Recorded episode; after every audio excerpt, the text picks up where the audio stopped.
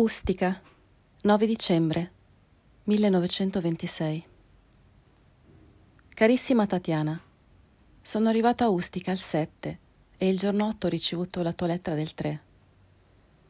Ti descriverò in altre lettere tutte le impressioni del mio viaggio, a mano a mano che i ricordi e le emozioni diverse si andranno ordinando nel cervello e che sarò riposato dalle fatiche e dalle insonnie. A parte le condizioni speciali in cui esso si è svolto, come puoi comprendere, non è molto confortevole, anche per un uomo robusto, percorrere ore e ore di treno accelerato e di piroscafo coi ferri e polsi, ed essendo legato a una catena che ti impegna ai polsi dei vicini di viaggio. Il viaggio è stato interessantissimo e ricco di motivi diversi, da quelli shakespeariani a quelli farseschi. Non so se potrò riuscire, per esempio, a ricostruire una scena notturna del transito di Napoli, in un camerone immenso, ricchissimo di esemplari zoologici fantasmagorici. Credo che solo la scena del becchino nell'Amleto possa eguagliarla. Il pezzo più difficile del viaggio è stata la traversata da Palermo a Ustica. Abbiamo tentato quattro volte il passaggio e tre volte siamo dovuti rientrare nel porto di Palermo perché il vaporetto non resisteva alla tempesta. Tuttavia, Sai che sono ingrassato in questo mese? Io stesso sono stupefatto di sentirmi così bene e di avere tanta fame. Penso che tra 15 giorni, dopo che mi sarò riposato e avrò dormito sufficientemente, sarò completamente liberato da ogni traccia di micrania e inizierò un periodo nuovissimo della mia esistenza molecolare. La mia impressione di Ustica è ottima sotto ogni punto di vista. L'isola è grande 8 km quadrati e contiene una popolazione di circa 1300 abitanti, dei quali 600 coatti comuni, cioè criminali, parecchie volte recidivi. La popolazione è cortesissima. Non siamo ancora tutti accomodati. Ho dormito due notti in un camerone comune con altri amici. Oggi mi trovo già in una cameretta d'albergo e forse domani o dopodomani andrò ad abitare in una casetta che stanno mobiliando per noi. Noi siamo trattati da tutti con grande correttezza. Siamo assolutamente separati dai coatti comuni, la cui vita non saprei descriverti con brevi tratti. Eh, ricordi la novella di Kipling intitolata Una strana cavalcata nel volume francese L'uomo che volle essere re? Mi è balzata di colpo la memoria, tanto mi sembrava di viverla. Finora siamo 15 amici, la nostra vita è tranquillissima. Siamo occupati a esplorare l'isola che permette di fare passeggiate abbastanza lunghe, di circa 9-10 chilometri, con paesaggi amenissimi e visioni di marine, di alpe, di tramonti meravigliosi.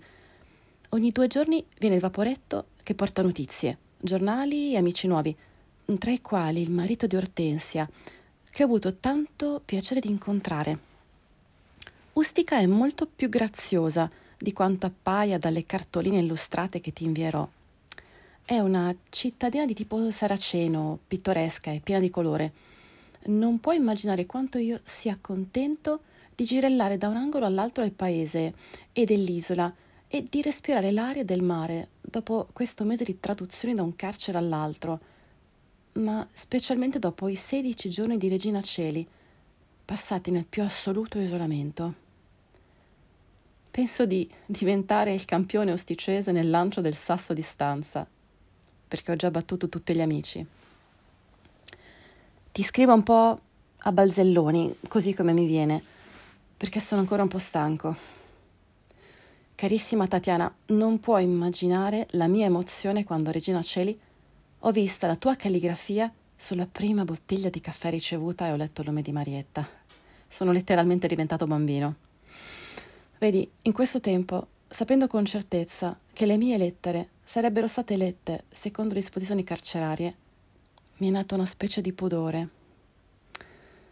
Non oso scrivere intorno a certi sentimenti e se cerco di smorzarli per adeguarmi alla situazione, mi pare di fare il sagrestano. Perciò mi limiterò a scriverti alcune notizie sul mio soggiorno a Regina Celi in relazione a quanto tu mi domandi.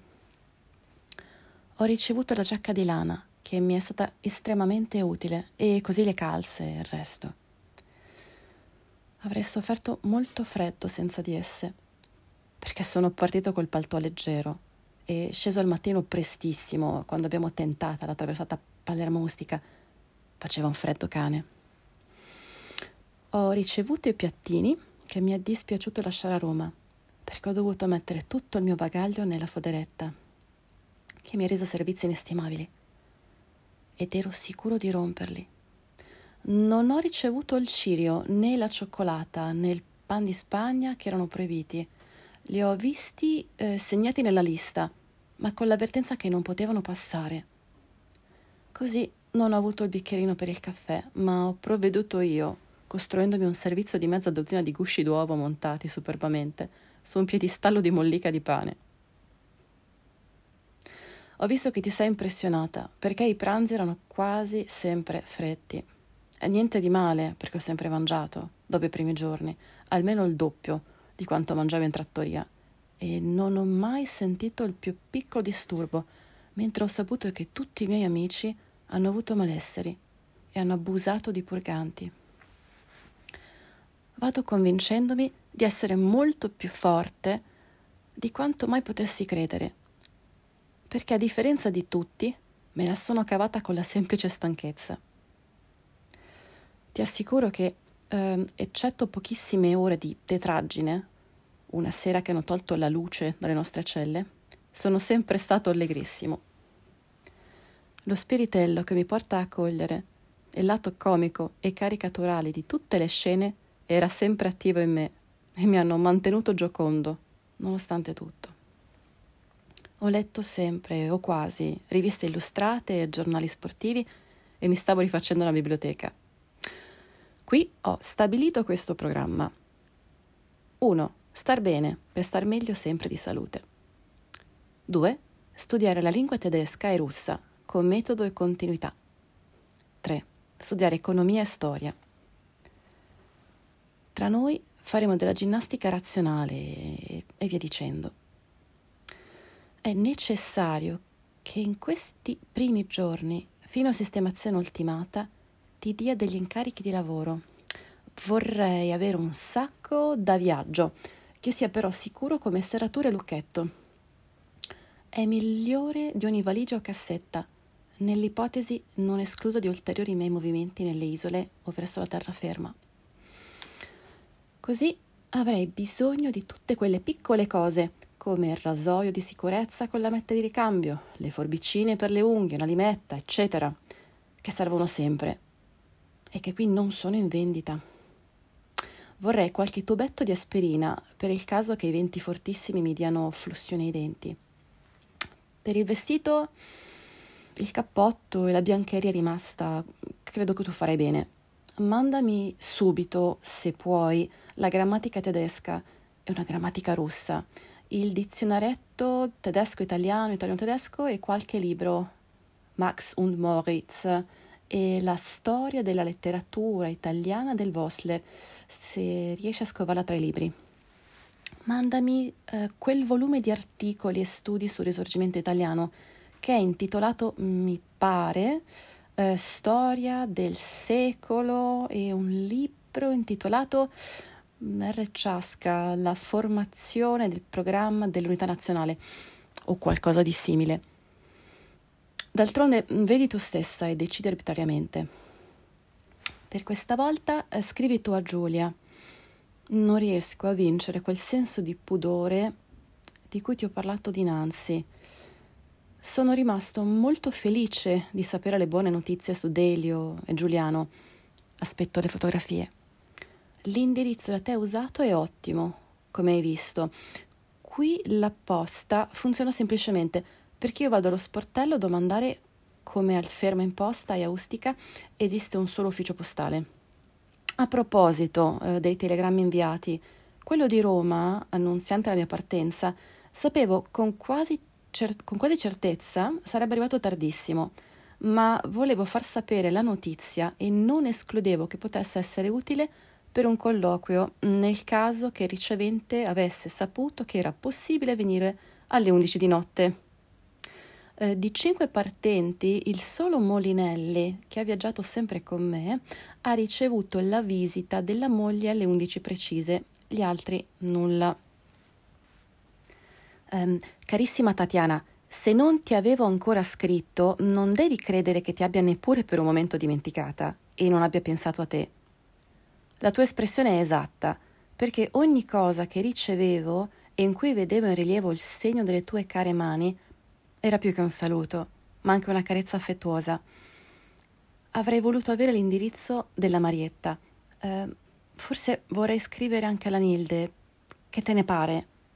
Si ricorderà di me e gradirà il mio saluto. Scrivere e ricevere lettere è diventato per me uno dei momenti più intensi di vita. Carissima Tatiana, ti ho scritto un po' confusamente. Credo che oggi, 10, il vaporetto non riuscirà a venire perché è stato tutta la notte un vento violentissimo che non mi ha lasciato dormire, nonostante la morbidezza del letto e dei cuscini ai quali mi ero disabituato. È un vento che penetra da tutte le fessure del balcone, della finestra e delle porte con sibili e suoni di trombetta molto pittoreschi, ma alquanto irritanti. Scrivi a Giulia e dille che sto veramente bene, sotto tutti i punti di vista, e che la mia permanenza qui che del resto non credo sarà così lunga come l'ordinanza ha deciso, mi sradicherà dal corpo tutti i vecchi malanni.